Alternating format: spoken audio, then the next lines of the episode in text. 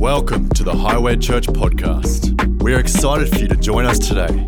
To find out more about us, visit highway.com.au. It's good to see everyone here tonight. We've got our fusion service with our youth happening tonight, and we're so excited about what is happening and um, in the youth and across the church. And so good that we can all meet together, isn't it? Isn't it great to be in the room together to see what God wants to do in and through us tonight? Tonight's message title is called Where Are They Now? And I was reading Acts 3 and I spoke a message on it in the AM a couple weeks ago, but I haven't been able to get out of this passage of Scripture, which always tells me that God must want me in that passage of Scripture. I would encourage you don't roll through the Bible like it's a reading plan, but stay when the Holy Spirit says to stay. Because He wants to speak something to us tonight, and He wants to speak something to you tonight. Acts 3 6 to 11 tells the story of Peter and John, two apostles, two disciples of Jesus. Jesus has died, he's risen again, but he's gone to be with the Father. And what happens in this story is they walk past a lame man who was begging beside a gate called Beautiful. He was in a terrible situation, but a beautiful place. So many of us find ourselves in those situations where we find ourselves in a dire situation. But if you find yourself in the room tonight, can I say this? You're in a beautiful place because God has found his way and he wants to interact with you tonight and breathe hope and life. And anyway, this lame man cries out to Peter and John as they're walking past, Hey, hey, can I have some money? He's begging from them, and they say, We don't have any money. And we pick up the story in, in verses 6 to 11. Then Peter said, He's looking at the man. He says, Silver or gold I do not have, but what I do have I give you. In the name of Jesus Christ of Nazareth, walk.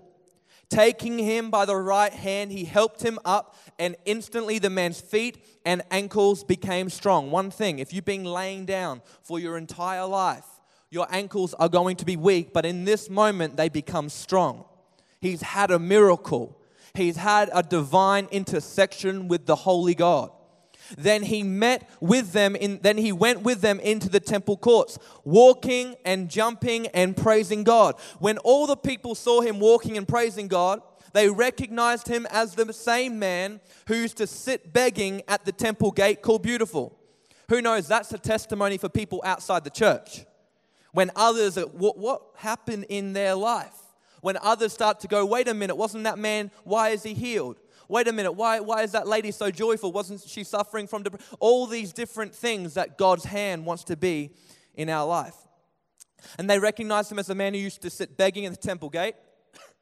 And they were filled, that's not COVID, pardon me.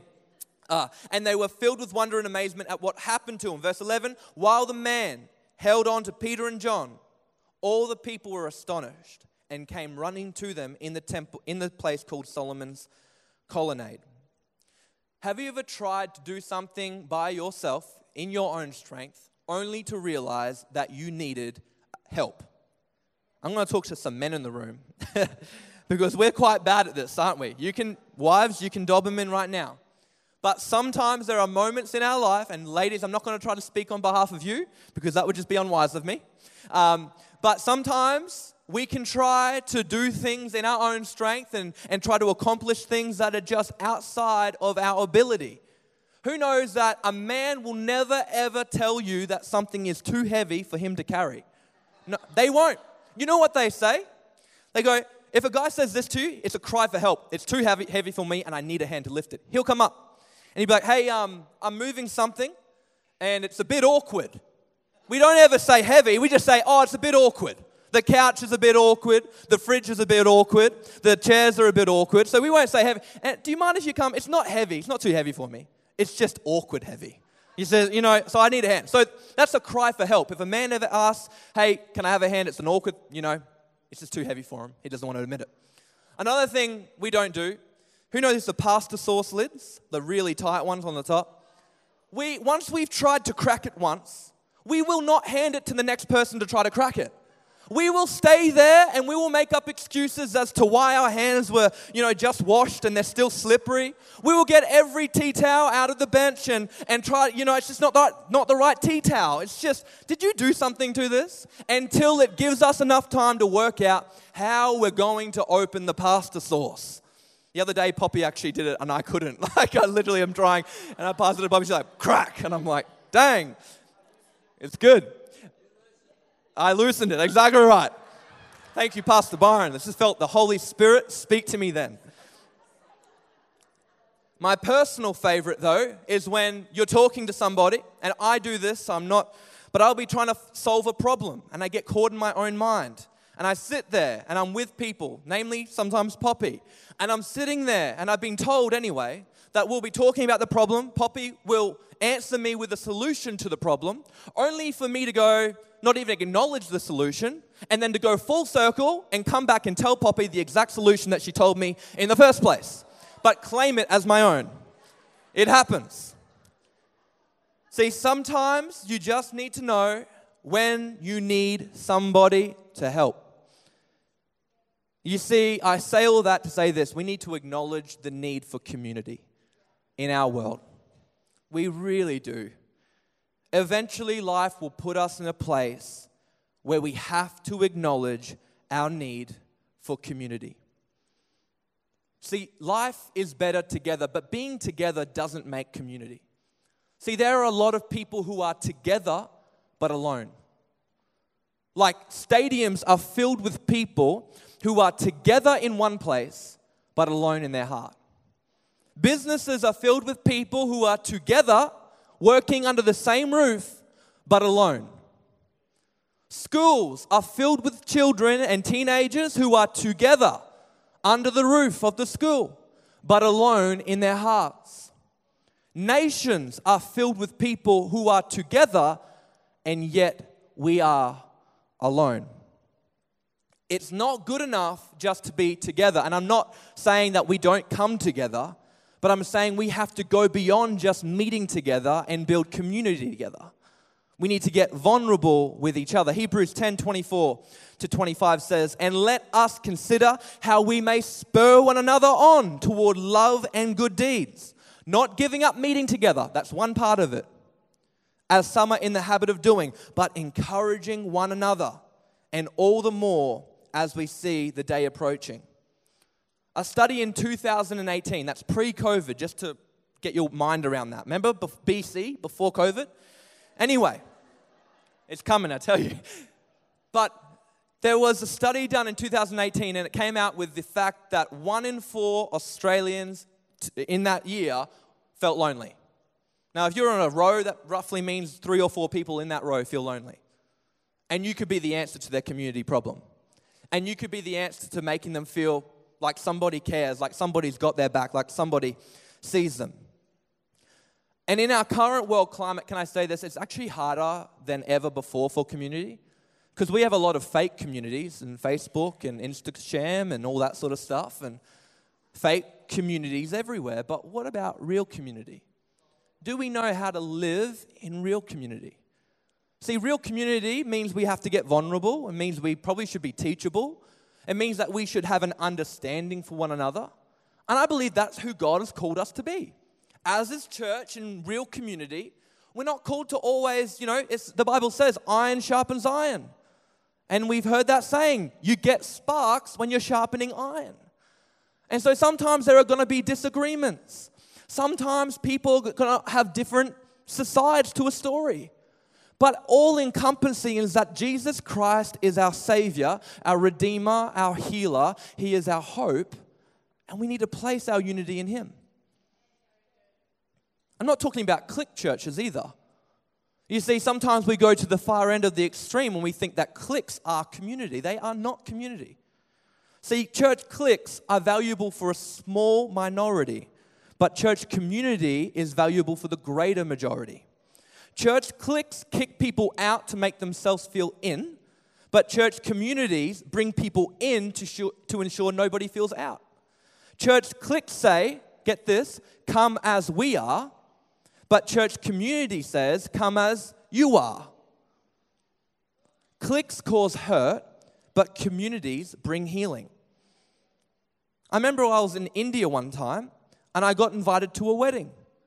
I did not know the people at this wedding. I had no clue whose wedding I was going to. I didn't even know their names.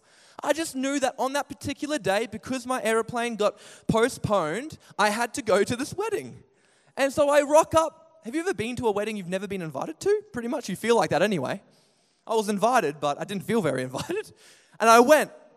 And I remember I get there, and to my surprise, I wasn't just attending the wedding of the people I didn't know, which was awkward enough. I was sitting on the stage with the bride and groom at this wedding. Can we pop up one of the pictures? If we can, Emma, that would be brilliant. But I'm on the stage with, like, literally, I'm not joking. Like, there's 500 people at this wedding, and I'm sitting there. I didn't know that I was sitting on the stage till I got there. And as if that's not awkward enough, they asked me to speak about the couple who were getting married. And you can't say no. so I end up trying to bubble my way through a, a um, I guess, a speech about this couple who I've never met. It was, it was, it was a strange experience. I say that it was, I was an uninvited guest of honor. But you know, the thing that made me a little bit more confident was the fact that they actually invited me. I got to meet the couple and they're like, oh, we're so thankful you could be here. I'm like, thank you. Um, I'm thankful just to be here. Like, this is your wedding. And it was, it was a surreal experience, but the invitation made me feel like I sort of was supposed to be there. The invitation. I look at the back of the wedding, there's people literally walking in off the streets to eat the food at the wedding, which is a different scenario too. And I just realized that in this setting, the invitation was powerful. The invitation, can I say this? Your invitation to people outside of your world right now who aren't in this community is powerful. And it brings people that step closer. And they may not say yes to the invitation, but if we keep extending it in faith and believing in our hearts, even if we have a little bit of faith that God could touch it, then maybe, just maybe, they find themselves sitting in the chair next to you and although they may not get everything that's happening in the room tonight, they get the fact that you invited them and that you belong here. And that would make them feel as if they belong here. Your invitation is important. You see, as a church community, we need to be not closed off, but open to the people that surround us. I'm going to say something that may make you cringe, but just go with me in this, okay? Are we good? Take a breath maybe and just, it's okay. Don't, don't yell heresy or anything like that. It's biblical, and we're about to get there. But in this life, the presence of God is not enough. Okay, I'll say it one more time. In this life, the presence of God is not enough. And God is okay with that. God is okay for the presence of His presence not to be enough for us. Because there's literally one thing when He created the earth there was one thing that he said was not good. He said the light was good. He said the waters were good. He said the creatures were good. He said we were good, which is a surprise.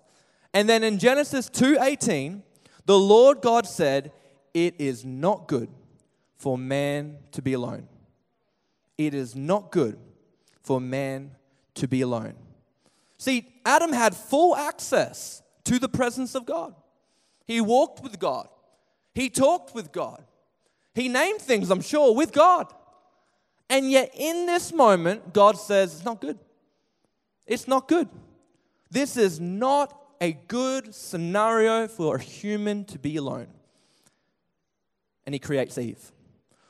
Proverbs 18, 18 1 says, A man who isolates himself seeks his own desire and he rages against all wise judgment. Ever wondered why you make your worst decisions when you're alone? Proverbs 27 17, as iron sharpens iron, so, so one person sharpens another. You see, here's the thing I need you, you need me. I know that's hard to believe, but we all need God. See, God is better experienced in community all the time, every day. In, in, in individualistic culture like we live in, where literally you can go and people, you know, worry about your three best friends me, myself, and I. Just do, the, do life with them, you'll be fine. And we can get caught in a personal world where we are just all about ourselves. But living for other people is healthy for us, living for other people is good for us. I need you, you need me, we both need God. You see, it's not independence, and we're all scared of inde- like being so dependent on something else. It's human, humanity inside us hates the fact that we could somehow find ourselves dependent on another person, maybe on God even. And so we, we, we push ourselves away when all along God's talking about interdependence.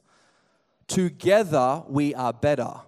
Together, in com- if you try to do life alone, it will be only a matter of time until you slip. That's the real reality. And we've seen that.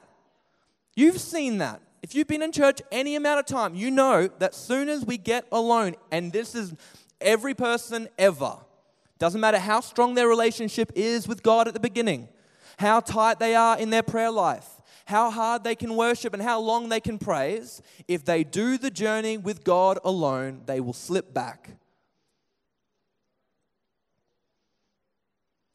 I'm going to ask for Jonah, Sam, and um, this is a completely random. Ollie, can you come up here? Don't worry, it's going to be fine. We're doing, we've got the youth in the room, so I'm going to do something a little bit different. It's okay. Beautiful, Jonah.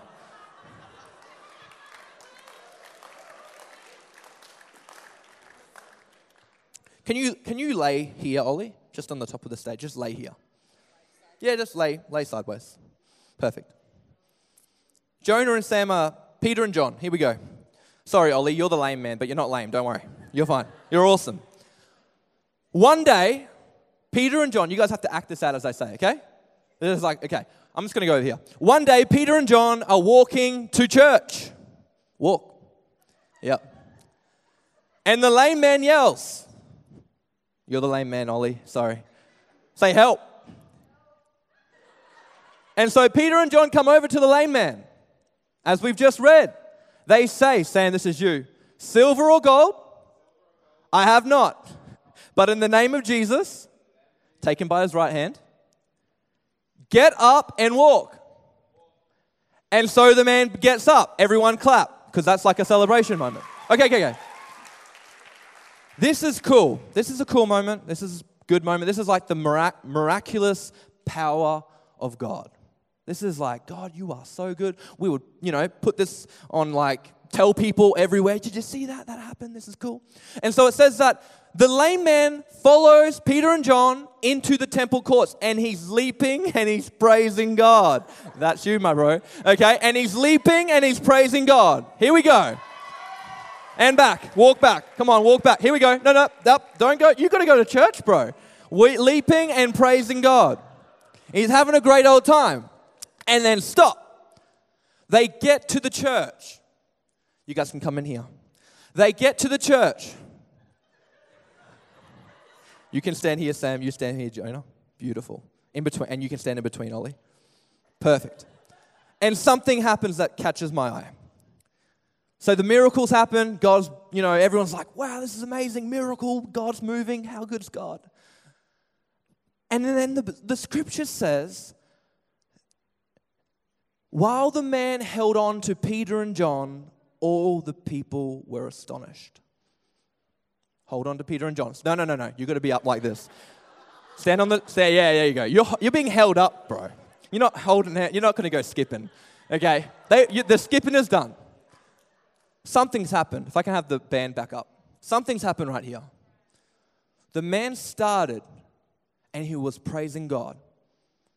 And so these guys don't look at the man's background. They didn't go, How long you been on the mat, bro? Can God really heal? Do you feel like you can be healed by God right now in this moment? No, no, they just say, Hey, get up. So the background didn't affect Peter and John. And then, and then the background didn't affect him, but also the fact that they stayed in community with him. Like they were close enough to cling to. Like the miracle wasn't the highlight of this story. I think the miracle was that Peter and John were still so close in proximity to the lame man that when his legs couldn't catch up with the move of God, because there are moments when we have the big expression move of God in somebody's life. We see someone baptized. We see somebody give their heart to God. The addiction breaks. New life spreads forth. But what happens months after? Are we the type of church who was able to support those who are on their God journey and trying to find their way in life? Or are we the type of church who leaves the people to slump back down to where they originally were? Because if Peter and John aren't there to stabilize this man and to carry the weight, and the weight didn't worry them, church, neither should people's weight around us. If we're being filled with God and we're walking with God, the weight doesn't worry us, but we're walking through, we're in community with Him, something happens. Something happens because I find this is the miracle.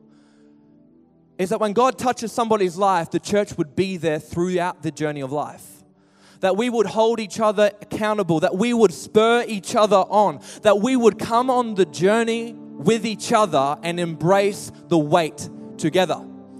Because this is the thing every one of us is the lame man at times. Every one of us at times feel like we are in the ditch of life, like we are down on life. And if you haven't experienced that, it's coming. And so the praise didn't fool Peter and John. I'm not saying the praise is, the praise is awesome. The praise is great, but the praise can't fool us. Life happens. But we have to be the type of church who stands shoulder to shoulder. So that one drops, I'm fine, I'll pick you up. I've got, the, it was the faith of Peter and John that healed the man, not the man's faith that healed him. And so we extend faith for each other. We embrace the weight with each other, and God touches it and He blesses it. I've been in moments of my life. You guys are great. Thank you very much. Can we please give it up for our awesome actors? In my life, I felt moments where I feel like faith is on a high, life is going well, feeling like Peter and John. You do too. When you're on the highs of life, life is going great. But there are moments too when I feel like the lame man we need to get this that we're both the lame man and we're Peter and John in the story. Sometimes you can't always stand by yourself, but it's the faith of the people sitting around you and next to you that will get you through.